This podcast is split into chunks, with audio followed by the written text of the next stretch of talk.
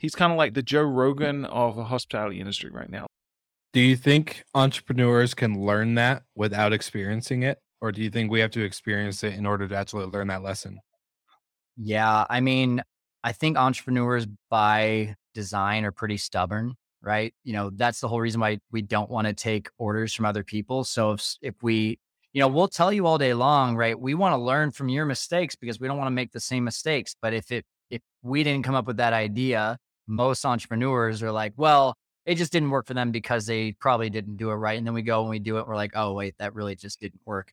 So um, I think if you can just get check the ego at the door and really work on aligning yourself with someone that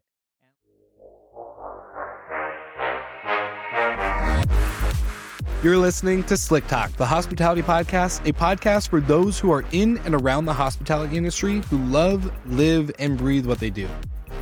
You can join us for candid and unscripted conversations with hospitality experts and founders as we go deeper into their personal stories while they're sharing their triumphs and trials that got them to where they are today. I'm your host, Will Slickers, and you're listening to an episode of Slick Talk, the Hospitality Podcast. Now, let's begin.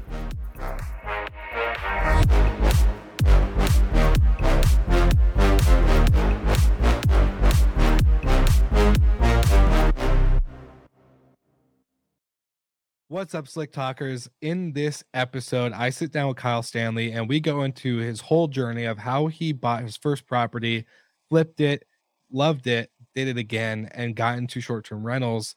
And now is almost at 70 properties with a mixed portfolio of ownership, co hosting, and of course, arbitrage. And now, so the reason why this episode was super special for me was because I got to meet Kyle and his wife Gracie in Nashville when we attended the short term rental wealth conference.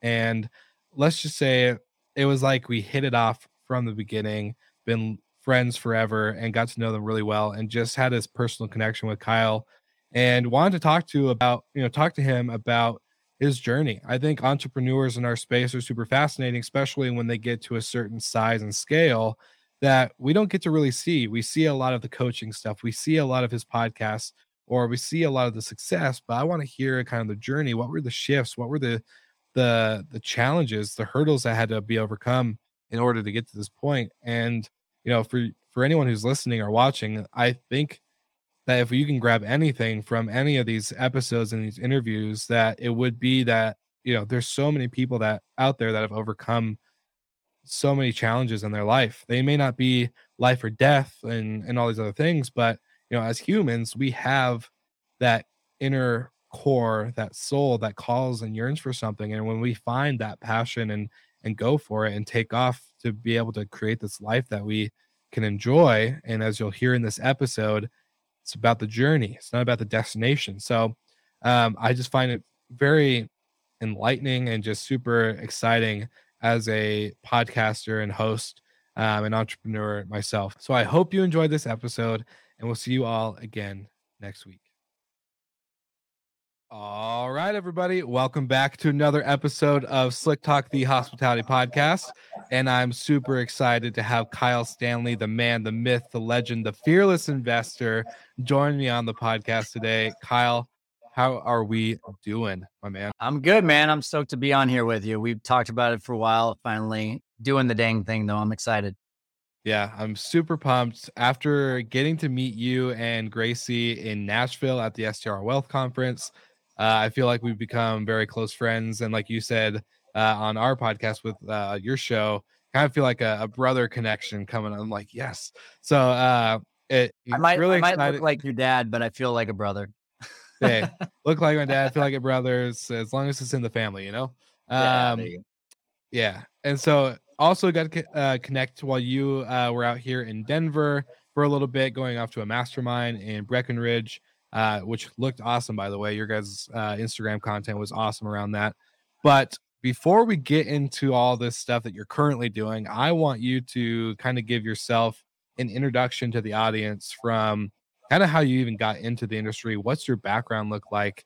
And where does your story really begin? Yeah, I went to college exactly for what I'm doing today. No. Okay. Uh, so, uh, who who actually goes to college and does what they say they're going to do?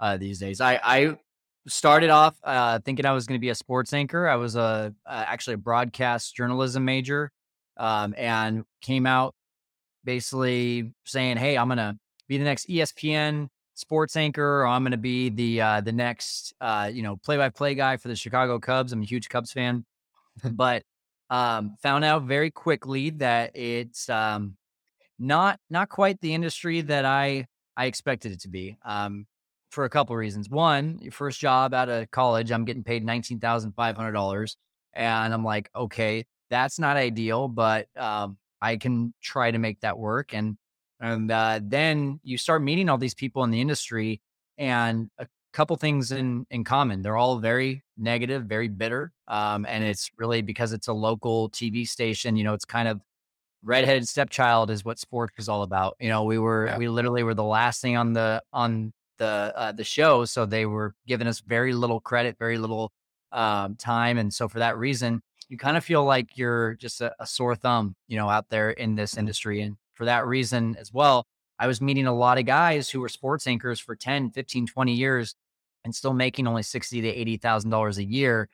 And I was just like, man, like, you know, I love sports. It's a passion, but just because it's a passion doesn't mean I have to get paid for it. Like, what if yeah. I instead did something else, made enough money to then be able to go and and go to any sporting event that I want, and that appealed to me a lot more. But I I kind of got this idea of well, if I don't want to take you know uh, if I don't want to take all these demands from other people, I think what we call that as an entrepreneur, I should start my own business, right?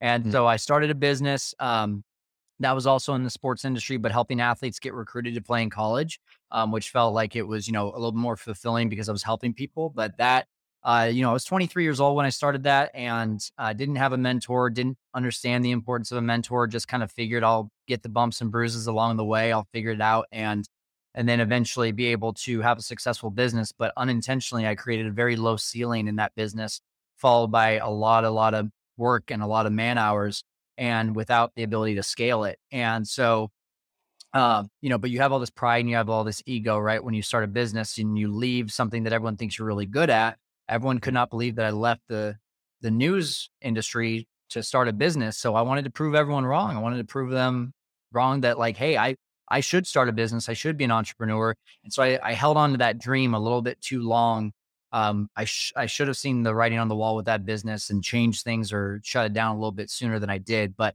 um, after six years, finally shut it down. Got into multi level marketing, which um, I'm really still grateful for today because it helped me to really start looking at working on myself and the understanding of education and mentorship is so vital to your success. And uh, did that for a little bit, and then eventually, uh, when my dad became um, ill with bone cancer, I did a really hard look at my life and said, you know, if is anything that I'm doing truly leading towards passive income and the ability to not only be a provider for my family, my future family, but also be there with my time? And the answer really was no. And the only thing I could really think of that would make the most sense was real estate. So I started mm. flipping mm-hmm. houses with the idea of I'll make a bunch of money, I'll go buy some rentals. And that second flip that I did uh, ended up turning into a short term rental because I just wanted to see how it would go. And uh, here we are, 65 plus properties later, three years later, and um, most of them we don't even own. So it's it's yeah. kind of wild. But that journey, just you know, I, I kind of went where the need was at that point, and that's where where it's led me. For sure. And uh, before we go into your Airbnb, your short-term rental real estate side of things, uh, you kind of mentioned that you kind of gave yourself a ceiling with your first business um, from helping the college athletes. You know, can you explain more or less like what was the model for what you guys were doing and what what roadblock ended up having to be hit for you to realize that you guys were kind of capping yourself out at potential revenue and and just yeah. everything else that you're like because obviously this business that you're in now is so different you're you're making incredibly great income from passive rental you know so yeah, yeah. i'm just, well, just curious on this I think um, the biggest thing, and it's unintentional because when you're young, you know, 23 years old, and I'm like, mm-hmm. you know, I just, I just want clients. I just want to get paid, and I just want to prove that I can actually do what I say I'm going to do. A lot of people start asking you, well, okay, you do video, but do you also make a profile? Do you also connect with college coaches? And so my answer was, uh, well, yeah, we can do that, you know, and then, and then I had to go figure out how to do that. And then instead of just staying in my lane, I was trying to go to the right and the left and stay in and trying, I was spreading myself way too thin. And I didn't, I didn't know how to charge for that. And I didn't realize the amount of hours. And so I think that all came from not having a clear vision of where we wanted to go with the business. Um, now today I, I understand what it means to be clear in your vision. Like I know, I was just talking to someone about this the other day. Like I get opportunities sent my way all the time. I know if I was 23 years old again, I'd be like, yeah, let's do it because I just, I didn't have that end goal in mind. But now today it's like, okay, if I do that thing, here's what, here's the amount of time it's going to take me. And now it's like, well, I, that's not my goal though. My goal is not to make more money. My goal is to have more time freedom. And, and so I know what to say yes to and what to say no to because I know what the end goal is. Um, and I just didn't have an end goal in mind when I first started that business. I just wanted to make money. And uh, I always say, if you aim big, you're going to miss big. And I missed big on that. Now I'm aiming small. And if I miss small, then I'm still in the same lane. Do you think entrepreneurs can learn that without experiencing it? Or do you think we have to experience it in order to actually learn that lesson? Yeah. I mean, I think entrepreneurs by design are pretty stubborn right? You know, that's the whole reason why we don't want to take orders from other people. So if, if we, you know, we'll tell you all day long, right? We want to learn from your mistakes because we don't want to make the same mistakes. But if it, if we didn't come up with that idea, most entrepreneurs are like, well, it just didn't work for them because they probably didn't do it right. And then we go and we do it. We're like, oh, wait, that really just didn't work. So, um, I think if you can just get check the ego at the door and really work on aligning yourself with someone that and like make sure you're with the right person too because that's when it gets gray like if i if i want to have you as a mentor will and you don't know anything about youtube but you know everything about podcasts and then i'm probably not going to take that youtube advice from you right? And now i got to start figuring things out on my own whereas like if if i know i only want podcast help i'm going to go to you and i don't have to figure out like okay is is his advice good or not so mm. understand who your mentor is. And it's okay to have multiple mentors. I have mentors in my life who are business, who are real estate related, who are uh, family, uh, faith, you know, all, all, over the place. I have different mentors. Um, and I just decide that they become my mentors because I know that where they are in their life and for that one thing that I need help with, uh, that's where I want to be. For sure. I love that. And you, you talked about the multi-level marketing stuff and that's where you really learned the mentorship the coaching type mentality. Was there anything in particular for you from coming from like the sports broadcasting space to then getting into your real estate and flipping and now airbnb short-term rentals? What were i guess some bigger mindset shifts that you had to make from lessons that you either learned from your multi multi level marketing side or just even mentors that you've met along the way. Was there any mindset shifts you had to do in order to get to where you are? Yeah, I had to start reading again. I was reading up on how companies like our sponsors at Jetstream are helping real estate investors like Kyle and others around the world streamline their operations with guest communication, dynamic revenue management, and of course, taking care of everything on the hospitality front while allowing operators like Kyle and his team to take care of everything on the ground. So if you haven't already heard of Jetstream, go ahead to jetstreamtech.io and mention that you heard them on Slick Talk, and they'll give you three months free of their services. A great company. I had Emmanuel and Mike both on the podcast, and I definitely highly recommend their service and their technology and their team. Back to the episode. I wasn't feeding my mind with anything. They it's it's so true too. What you know, the uh you're the average of the five people that you spend the most time with. I'd take it one step further and just say, you know, you're the average of, you know, what you're listening to on a daily basis, whether that's a person or uh radio or music or a podcast or whatever. Um I I hadn't voluntarily read a book uh since I was gosh, I mean nine, 10 years old. And here I was jumping into multi level marketing at 24 years old. And everyone was like, you know, um, read this book and do this and and listen to this podcast and i was just like i don't have time for that and yeah. then i started to realize every single person that was where i wanted to be was reading books and i was like okay i guess i'll re-. and, and and just by doing that, by by diving in, I realized like I actually had a passion for self development and bettering myself, and for that reason, I was really interested in reading these books. I just didn't know until I cracked it open.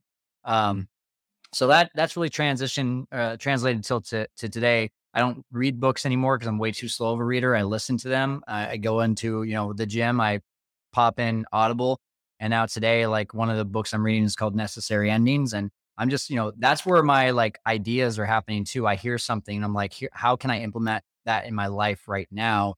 And that's that was a huge uh, growth moment for me that um, I, I really still enjoy today. How do you, when you have an idea pop up like that, when you're at the gym, listening to an audible, listening to a podcast, how do you track it without forgetting? Like, how do you make sure that when once you go shower, shave, get dressed, get ready for the day, eat, do whatever your stuff is before you sit down and work or like do anything? How do you track it? Do you put it down into your phone? Do you make a mental note? Like, how do you make sure you don't forget that? That's my biggest thing. Is like if I'm on the gym or on the treadmill at the gym and I'm listening to something, I'm like, oh, that's really good. If I don't write that yeah. down, it's probably gone. Yeah. For, for uh, a while. So I have two phones. Um, and and one is a personal phone, one is a business phone. Um, so if it's something that's like, hey, I can implement this today, I'll just text it to my other phone so that it pops up mm. as a notification. And then when I get back, like I'll take my personal phone to the gym so that I'm not distracted by work. And then when I get back to the my desk the next morning, there's that notification of like, oh, you know, uh, whatever it is, read this book or, you know, um, jot down your 10 goals for the next 90 days, you know, whatever that is, I can, I can accomplish that pretty quickly. But if it's like a project, then I'm going to email it to myself and I mark it in my email as like personal notes.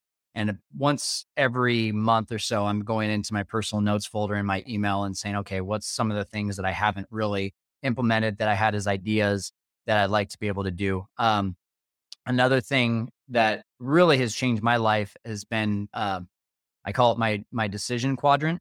So a lot of you probably do this or have heard of this, but it when you actually implement it, it will help you move the needle more in your business than anything that I've done to date. And it's just uh, quadrant. So you make a T uh, or or a plus sign on your paper, or I have it on my my uh, whiteboard over here in my office. The top, you go important. Top right, not important. Um, on the other side, vertically, you go urgent, and then on the bottom, not urgent.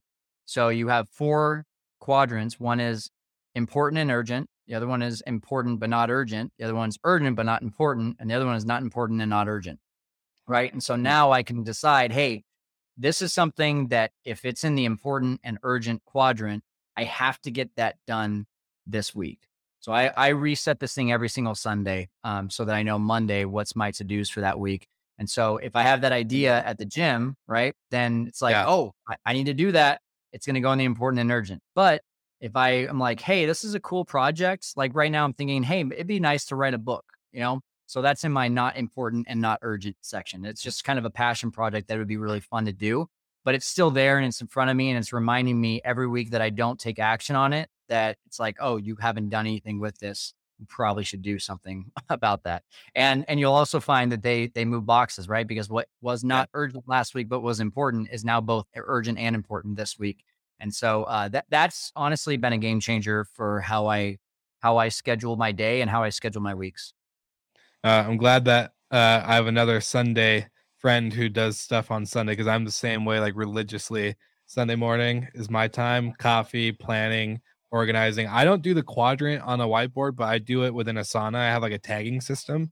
Sweet. And so projects or tasks move uh, as they become either important and urgent or urgent and not important type, you know, stuff. Um, but no, it's really cool. I, I like the uh, two phone situation. You're one of the few people that I know who has two phones. I always like think about it, like, should I separate my personal and business? Probably should, but that's always cool. It, oh, uh, I mean that that was the biggest. If if I can give you a life hack, Will, that's the biggest life hack I've ever done. I mean, um, when when we have our phone in our pocket, right, especially as entrepreneurs, even if that thing is on do not disturb mode, mm. right, we still have to check the time every once in a while. We still have to see did I miss any texts? And what happens? We open up our phone and we see all these notifications, and we can't help but wonder, even if it was just a voicemail from mom or from you know, that one friend that you haven't talked to in two years, even though you don't listen to it or read it, it's now in your mind and it's taking up space in your mind. I my personal phone does not give me an opportunity to do that. The top 20 people in my life have that phone number. If it's an emergency, they call me. It does not have any sort of social media, so I can't get notifications on things that are meaningless. It allows me to be fully present. And um, I mean, that's yeah, that's that's and and but the same point, I have to create the boundaries of when do I put down that that work phone yeah. well, so that I know okay after 5 p.m. and on Saturdays and Sundays, I'm not touching that work phone. Maybe on Saturday or Sunday just to check in, maybe once in the middle of the day, but that's about it. Yeah, no, I love that. That's super super important. I think I'm gonna I'm gonna take note, down to AT and T and start talking to uh, to them about getting a business line or something. Uh, I love that. Um, so okay, let's get into the flipping side. So you get into flipping, you turn your your second rental in or your second property into a rental, mm-hmm. just to test the waters. What were the results of that test? Oh, that was awesome. Um, so you know, most of my business today has still been built by relationships. So just to kind of tell you how I got that deal, when I first started flipping, I knew I did not want to be knocking on doors. I didn't want to be going um, and and doing cold calling. Like that was just not the business that I wanted to develop. I wanted to have deals coming to me, and the easiest way to do that was to provide value to other people who I knew could eventually bring me deals. So I actually that's why I actually started my podcast and YouTube channel uh, I decided to do that right after my first flip because I was like, hey, if I can create relationships and add value to someone like, uh, you know, a couple friends of mine, um, one, his name is John, he's here in town. He does close to a million dollars of flips every year. If he has a deal that he doesn't want and it doesn't have that uh, have enough meat on the bones, I probably want that because I don't have as many deals as he as he does coming in. So I'm going to invite him on my podcast, bring him a bunch of value. And oh, by the way, can you bring me a deal if it doesn't look like it's good for you? That's kind of how I built my business. So the second deal I ever did was with a realtor. She was going to list it, but then she said, "Well, wait, I might be able to expedite this." She called me up. I walked the property, offered 165 on it, got the offer accepted. Um, it had a main house and which was a three two, and then this little like studio, which really had been used as a warehouse uh, for the last 20 years. And I decided, hey, let's turn this into a two bedroom. It was big enough to turn into a two bedroom and have two uh, properties on it. So we put 55,000 into the rehab and we BRRRR'd the property. If you don't know what a BRRRR is, uh, it means buy, renovate, rent, refinance, and repeat. Essentially, you can put all this money into a property and then add value and then refinance it and the ability to be able to get all your money back if you do the numbers right. And that's what I did on this one. So I put $220,000 into the deal with other people's money. Mm-hmm. Plus furniture was about another $20,000. So call it $40,000. So I'm all in at 240. I refinanced and that was at 315 and I got 75%. I can't remember because this was two years ago times 0.75. What are the numbers on that? So I got 236 back. So I literally was $4,000 of my own money into this deal and had uh, a tenant in the main house, and then I did the the little studio that we turned into a two one into an Airbnb. If I had had that as a regular rental, it would be doing about eight hundred to nine hundred dollars a month. The first month on Airbnb, I grossed over three thousand dollars with that property, with that with that little little two one. And so um, overall, my net was supposed to be as a long term rental, $600 a month. As a short term rental with both properties, I was netting over $2,000 my first month. And that was all I needed to know to say, I want to do that again. Yeah. Well, yeah. and I, I'm super thankful that you say the term netting instead of talking about gross or cash flow, because I think cash flow and gross are great. But I think as entrepreneurs, especially when we're talking about lifestyle businesses like short term rentals, uh, that really allow people to enhance their lifestyle and kind of step away from a nine to five or yeah. whatever type of nightmare that they're they catch themselves in. Um, you know, the net is really important. Like after costs, after your mortgage, after everything, like after you pay the housekeeping team or whatever the the situation is, like that's the real number I like to know. So I'm glad you said that. Um, so you saw that go through I'm curious to hear on kind of how your implementation was when it came to like smart locks. Did like did you do smart locks right at the gate? Did you have like in-person check-in? Was your guidebook, you know, a um, piece of paper that was laminated and a binder? Like what was what what did it look like when you first? Yeah, uh, got no, I all all the wrong things in the beginning. I don't think we started using uh, keyless entries until property number seven. Okay. Like I, I had keys and a and a and a lockbox. Yeah. Um, and you know you, you have enough people that walk away from the property with the key in their pocket by accident and it, for that to happen and now you're like okay I, can, I need to fix this um, i think we had a guidebook a physical guidebook there Speaking of guidebooks, you can actually go to our friends at hostfully.com and check them out. Use code SlickTalk20 and we'll make sure that you get a sick deal for those amazing digital guidebooks. No more printed, laminated binder guidebooks that get ruined and are gross and eventually just need to be replaced. So get with hostfully.com. Use code SlickTalk20 three months of a digital guidebook for your property. And I hope you enjoy the rest of this episode. i just was figuring it out you know like i, I had no idea i bought a course which was great um, and that course also taught me how to arbitrage that was my next step um, but I mean, you know, just from an operations standpoint, and that that's the the thing I I talk about a lot with my students is you get so many people that want to have everything perfect before they open up their first operation and Hmm. that's not what it's about. It's it's literally just about getting the dang thing done. You know, ready, fire, aim. And if you can do that, you can figure out what works, what doesn't work, what is a, a great path and what's not so great then you can you can make those decisions and learn from that. And yes, I really wish I would have had a, a better mentor, a better coach to show me like, hey, get a keyless entry, you know, padlock right from the get-go. I wish I would have had that, but I didn't. But I figured it out and I, I don't think it held me back too much from from, you know, moving and scaling my business.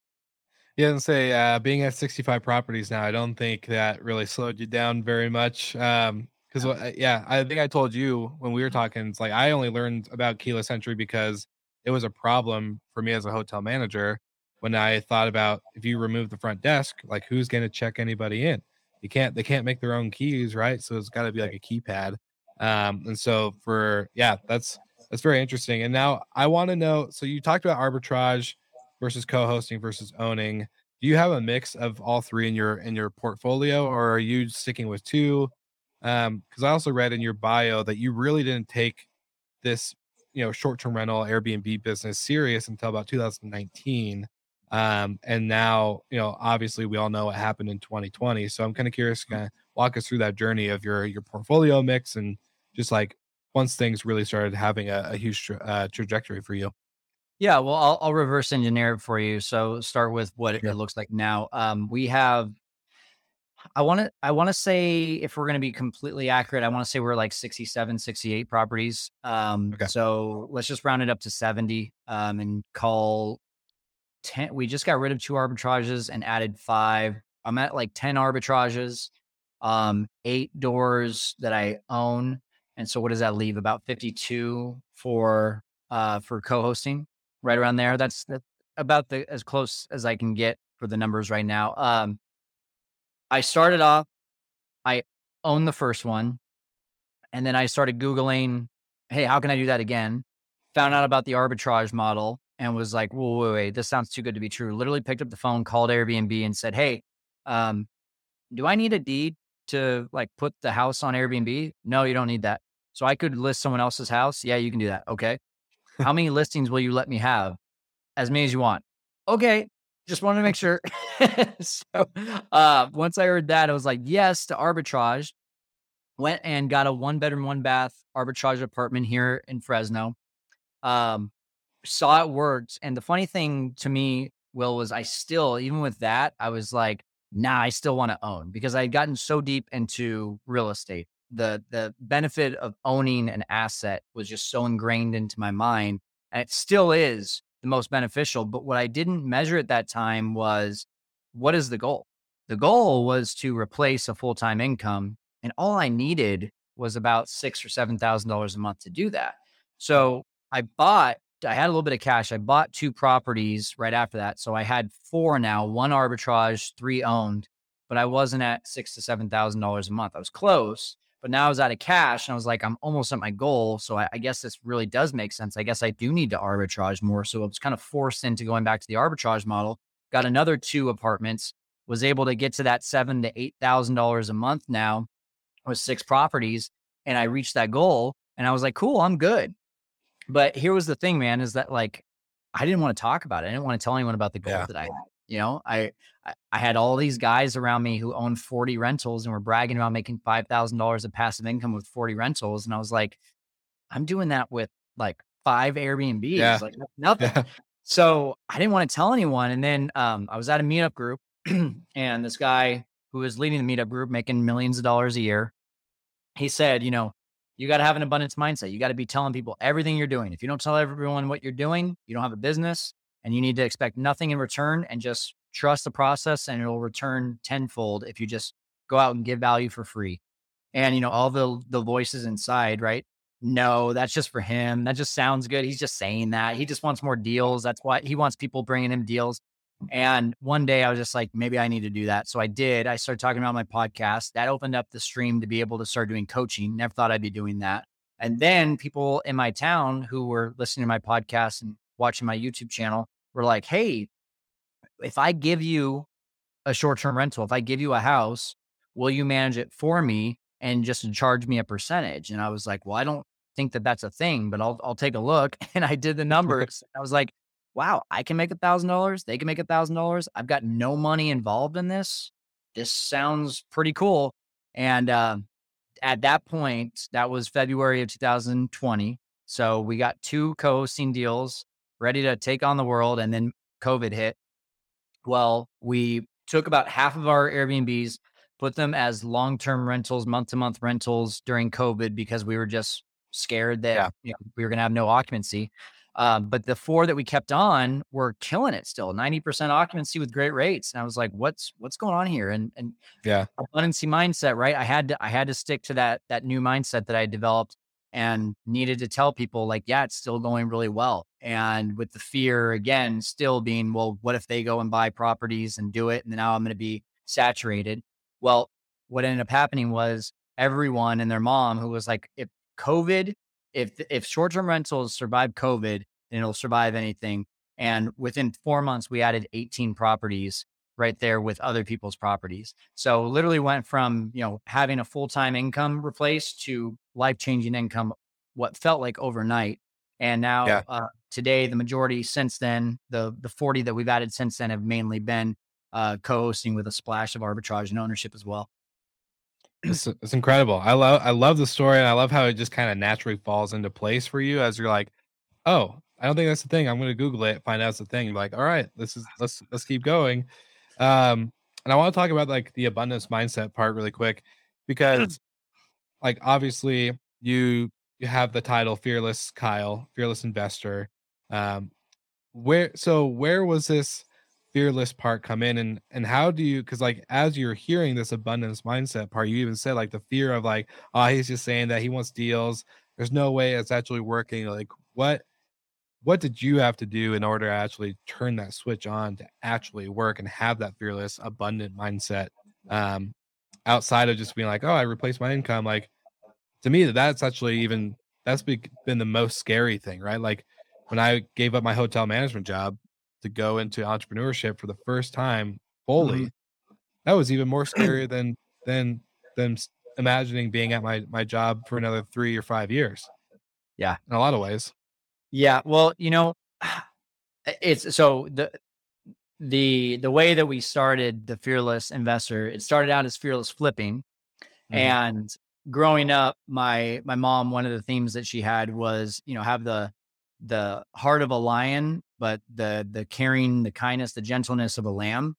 And so I was thinking to myself, well, you know, investing, like that's that's the the heart of the lion right there. So I was like, what's a good word that goes with a lion? And if you're able to see on my video right now, right behind my my left shoulder Yeah. here, you can see kind of the the lion out of the house there. Um fear, like fearless. Like, yeah, lions are fearless. And you know, the alliteration of flipping, I was like, yeah, fearless flipping, that sounds awesome. And then when I just realized, hey, not really flipping anymore. So what am I really doing? I'm just working on being the best investor I can on a daily basis. So that's why we turned it over to that. But I think the important thing to know is that fear is always going to be there. It's what you do with the fear. Um, Mm. So one of my favorite quotes is fear will push you until vision pulls you. So most of the time, fear pushes us to a certain extent, right? Like we're afraid that we're going to get kicked out of our house, so we pay the rent, right? But then we don't even have enough money to, you know, go on the vacation. So at that point, what's why don't we have the money to go on the vacations? Because we don't have a vision that's pulling us in that direction. We only have enough fear to take care of the things that mean the most to us, just so we can keep the lights on. So, so I think, and I and I talk to people on a daily basis. The fear that they have of making the wrong move or bringing someone in, promising them something like, you know, it's so easy in Airbnb, right? Like, I think, Mr. and Mrs. Owner, that if I co-host for you, I'll make you this amount of money, but I'm too scared to actually even promise that to you. So I'm just not going to pursue it at all. I think that comes from a place of not knowing what you even want, where your vision is going. Right. And so, um, you know, it, it's, it's, it's a lot more of just it, it starts as fear, but it de- it really depends on what you're going to be doing with that fear from there. Um, what was the second part of your question? basically the overcoming of that mindset for you into you know abundance mindset and just covering you know obviously i think there's a lot i, I like what you just said because a lot of times I, I forget if it's a quote by someone pretty famous and popular but pretty much saying like whenever with every action there's a reaction right so fear would mm-hmm. be the action and the reaction on how we handle that fear is Yeah. going to be the outcome of you know our our situation, whether it's business, life, personal, whatever. Yeah. Um, yeah. So That- that, opposite or or equal reaction, right? Like we're either going yeah. to match the fear and let it take over us, or we're going to do the exact opposite and let it uh, motivate us, right? for sure, Uh, hundred percent. Well, the biggest thing for me goes back to like what you asked me. Um, you know, can you can you you know really go back and say like, hey, if if an entrepreneur was right in front of you and had the answers, that you would take their advice and not you know Yeah. go and try to learn it the hard way. Um, I think I was mature enough at that age. I was 31, 32 years old to say, hey, whatever I've been doing, it hasn't been working. So this guy in front of me, who's only about five years older than me and is making millions of dollars every year, he's probably figured something out. Maybe it's time for me to start listening. And no matter how uncomfortable it felt, no matter how like fearful I was, I was just like, man, if if if this if it's working for this guy and he truly says just do it, don't expect anything in return, and it'll naturally come back tenfold. I'm I just got to trust that process. Uh, and the other part of it too was it wasn't just him; it was other successful people in that room, and also within this tight knit community of uh, real estate investors here in the Central Valley. They all agreed. They all said every time that I had gone out there and didn't ask for anything in return, I was blown away with what happened. And so I, I had I had enough positive reviews of what I was about to try to to really give it a shot. And so um it was just kind of honestly I would say it was it was just trying enough on my own to now say, hey, my way is not working. I got to try someone else's way. for sure. And I want to bring up a conversation. This is a little bit more on the personal level. So please let me know if you want me to scratch this out. But uh, we had this conversation in Asheville because you recently got married. Yeah. Beautiful wife, Gracie. Love her to death as well as uh, got to meet you guys both in Nashville. Just had a great time. How did this all apply to now your personal relationships when it comes to like getting into now like a marriage, like going from completely being single, business oriented to then boom, I'm going to focus on starting a family, you know, having a partner, all that. Yeah, yeah. Um man, I can go so many different ways with this. I I think Because we I had a chat big- about this. I remember this at Yeah. Jason Aldean's roof bar. Like we were talking a little bit about like the shift of like, dude, I had to like step back for a second. There was a there was a moment, right? Like, and uh I, you know, I as a single man, you know, I'm not in that position. I, I'm full Yeah. focus, you know, you know, steam ahead. So hearing that, I was like something I I actually, you know, still think about. Like, damn, like yeah. that was well, that was a that was a good conversation. we also had a couple drinks that night, so I may not be able to say it word for word, but I Yeah. mean, it, if if I'm if I'm thinking about the same conversation, I think the big thing for me was I I thought I needed to have everything in my life in a line before I actually met or or dedicated, you know, my life to someone else. Um yeah. and and what I found out is that like you're never going to be the best version of yourself. And if you do, you know, you're you you've never reached where you want to go anyway. So if if you're not always trying to get better, like I think I just always was thinking to myself, I there's going to be a better version of me. So for that reason, like I don't know that I'm ready to settle down. And and then when I finally was just like one day, like, hey, like this has just been an excuse. This has been just fear. This has been me not thinking that I'm good enough for someone else. And it comes down to the fact that like you just if, when you find the right person that understands your flaws, accepts your flaws, and is going to you know work through those together with you and and accepts their own flaws too like that's that's the the beautiful thing and i think that's the biggest thing too if you're going to connect it with you know being an entrepreneur is that you're never going to have everything figured out before you go and start that business. You're going to figure it out along the way. You're going to make mistakes. You're going to even get the advice that is the right advice that you're going to ignore or that you are going to do it. You're just not going to do it the same way that that it was advised to you and you're going to still make those those mistakes but it's it's the fact that you just you just do it and you accept you accept that you're never going to arrive. So if you're waiting to arrive at a certain point, it's just never going to get there. Um, and and I think that was I don't know was was that was that kind of the the yeah okay yeah, yeah. I, I, thought that's what yeah. we talked about yeah right on the money yeah we may have had a few drinks but it's still something I remember uh, clearly uh, sober and non sober. Um, yeah, I'm I'm curious because you said you know that that that thought of like I'm not good enough you know, for this person. I can't be accepted for my flaws. Like I'm never ready for that, that, you know, uh, kind of vulnerability. Do you think that's like embedded in us through social media and the way the current like state of social, you know, society is? Or is there something that like usually gets embedded in uh, us in that like growing up? Or what do you, where do you think that really stems from? I think you make a good point just in regards to social media. And I think that that's something that probably impacts people today that it would not have impacted them 20 years ago, 30 years ago. 100%.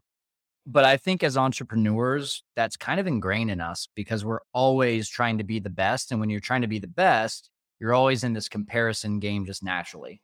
You know, like I I can tell you anytime I've gone out and played a sport that is an individual sport, I'm hard on myself, but because I'm not I'm not letting anyone down, I'm not a part of a team, right? Like if I just go and shoot some hoops on my own, if I go play around a golf on my own, I can get mad at myself and be competitive with myself. But as soon as I get on a baseball field and I get that ball hit to me and I miss it, I feel like I just let everyone down. And now it's like the pressure I put on myself plus the imaginary pressure that I'm now putting on myself from nine different people who are staring me on the field, plus all the people in the stands, right? And so I think that transfers over to entrepreneurship is just there's eyes always on you. And especially like, right, if you have a podcast like like we do, there's, you know, I just had I just had a scammer that has taken over like my yeah. my life on social media. And the first thing that comes to mind is like, oh my gosh, if he gets in other people's DMs, what are people going to think of me because they think that's me? Like mm-hmm. th- those are the those are the fears and the the pressure that we put on ourselves because we always want to be at our best. And we've worked so hard to be at our best for something to come a- along and derail us. Um, but I also think that that's part of what makes entrepreneurs really good is because we never we never do get to that point of like, yeah, if that's enough. But but I love what Ed Mylett talks about with it, which is you know blissful dissatisfaction, and that is yes, you can absolutely keep on chasing the next thing, but you have to find time to celebrate what you've accomplished. Um, right after COVID and and you know getting that life changing four months where I literally went from eight thousand dollars a month to over twenty five thousand dollars a month. I just remember being at that time and saying like, I'm working three hours on my business per week. My team is taken care of. My team's making more money than they ever have in their life. Our owners are happy. And wow, like this is really cool. I'm I'm sitting here on a Monday driving around town, twiddling my thumbs, not knowing what to do next because I'm because I've I've done something really cool and I've mm-hmm. gotten to financial freedom. But I also said to myself, I better enjoy this now because I know that something's going to happen in a month that's either going to grab my attention because I'm like, I want that, or I'm going to have to solve a problem that I don't currently have right now. And and you know, that's all we do as entrepreneurs. We just solve problems, right? And so if we're always solving problems, then those are the things that also are on our mind before we go to bed and on our mind as soon as we wake up. And we have to find a way to I don't like to use the word control, but um just kind of yeah. um, you know, manage those things so that so that we can still have balance um, and to the best of our ability. I think it's really difficult to have balance, but I, I think I'm doing a, a, about as good of a job as I can. Hey, if you uh, are separating your personal phone and business phone, that's more balanced than I could say most of us probably have because that phone, if it goes off, it's it's like it's I you never know. It's like roulette for my phone. So I I think that's really really important, like you said, and I like the blissful. Uh, what what do you call it? The blissful dissatisfaction disfat dissatisfaction. So if you had to sum up everything, you know, let's say you know 70 properties, you're doing coaching, you got a YouTube channel that's really successful and really well put together, by the way. Um, so then also your podcast.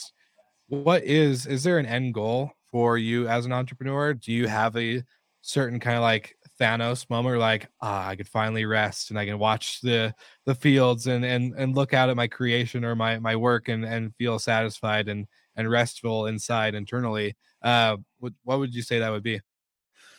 Yeah, I I think it's a nice theory, right? Like we we say we're we're working for something so that one day we can rest, but I really like how uh, Tim Ferriss puts it in the four hour work week that like we have these quarterly or we have these these times that we set aside for just enjoyment and just eh, mm-hmm. having fun with the the vacation on a regular basis so that we're re refresh to be able to go out there and continue because I don't really know that like it, eh, one one thing I recognize about myself is I do everything full on. If I am if I'm working, I'm not doing anything else. You can't distract me from that. If you do, you're only going to get 10% of my attention. Uh, and then if I'm binge watching TV, it's gonna probably happen for eight hours that day. Like there's there's no part of me that's gonna go over to that office and start working like that. And so I find satisfaction in those moments of like, okay, Saturday and Sunday, we're gonna do this. I'm I'm going to Hawaii, you know, for 10 days with my wife in September.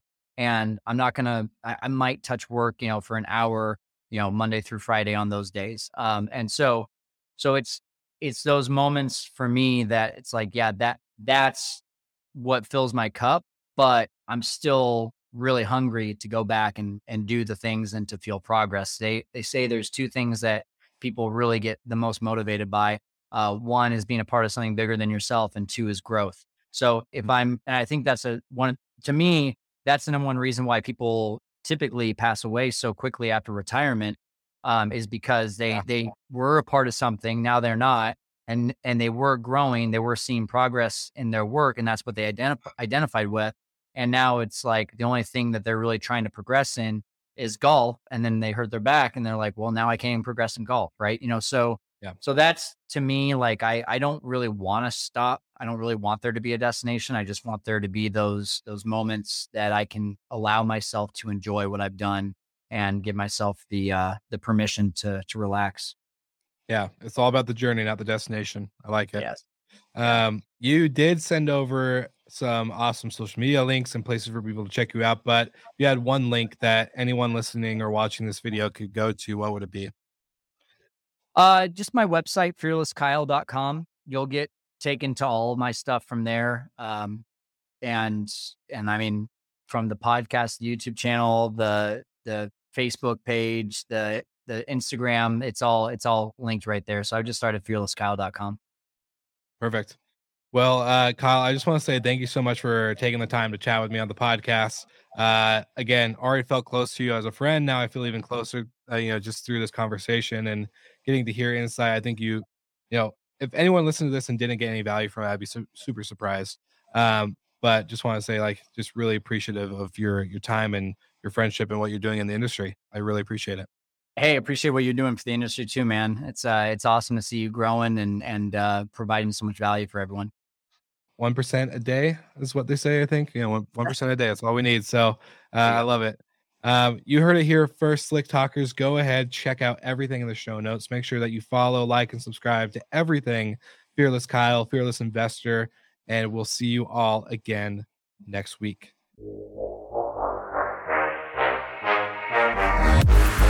Thank you so much for listening, and thank you to our show partners for making Slick Talk, the hospitality podcast, possible. We hope you enjoyed the show, and we would love to connect with you outside of the podcast. So you can follow us on all of our social media channels for daily hospitality content, or find us on slicktalkthepodcast.com. And don't forget to rate, review, and subscribe so you never miss an episode. I'm your host, Will Slickers, and we will see you guys all again next week.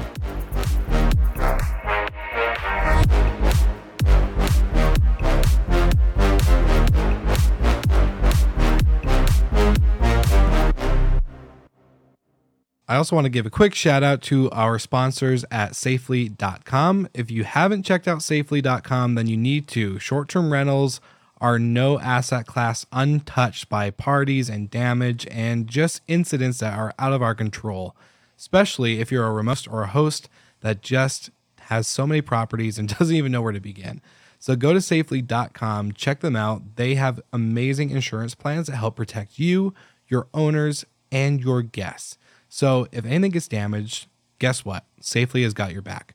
Check them out, safely.com. Let them know that Will Slicker sent you with Slick Talk, and they'll get you all taken care of.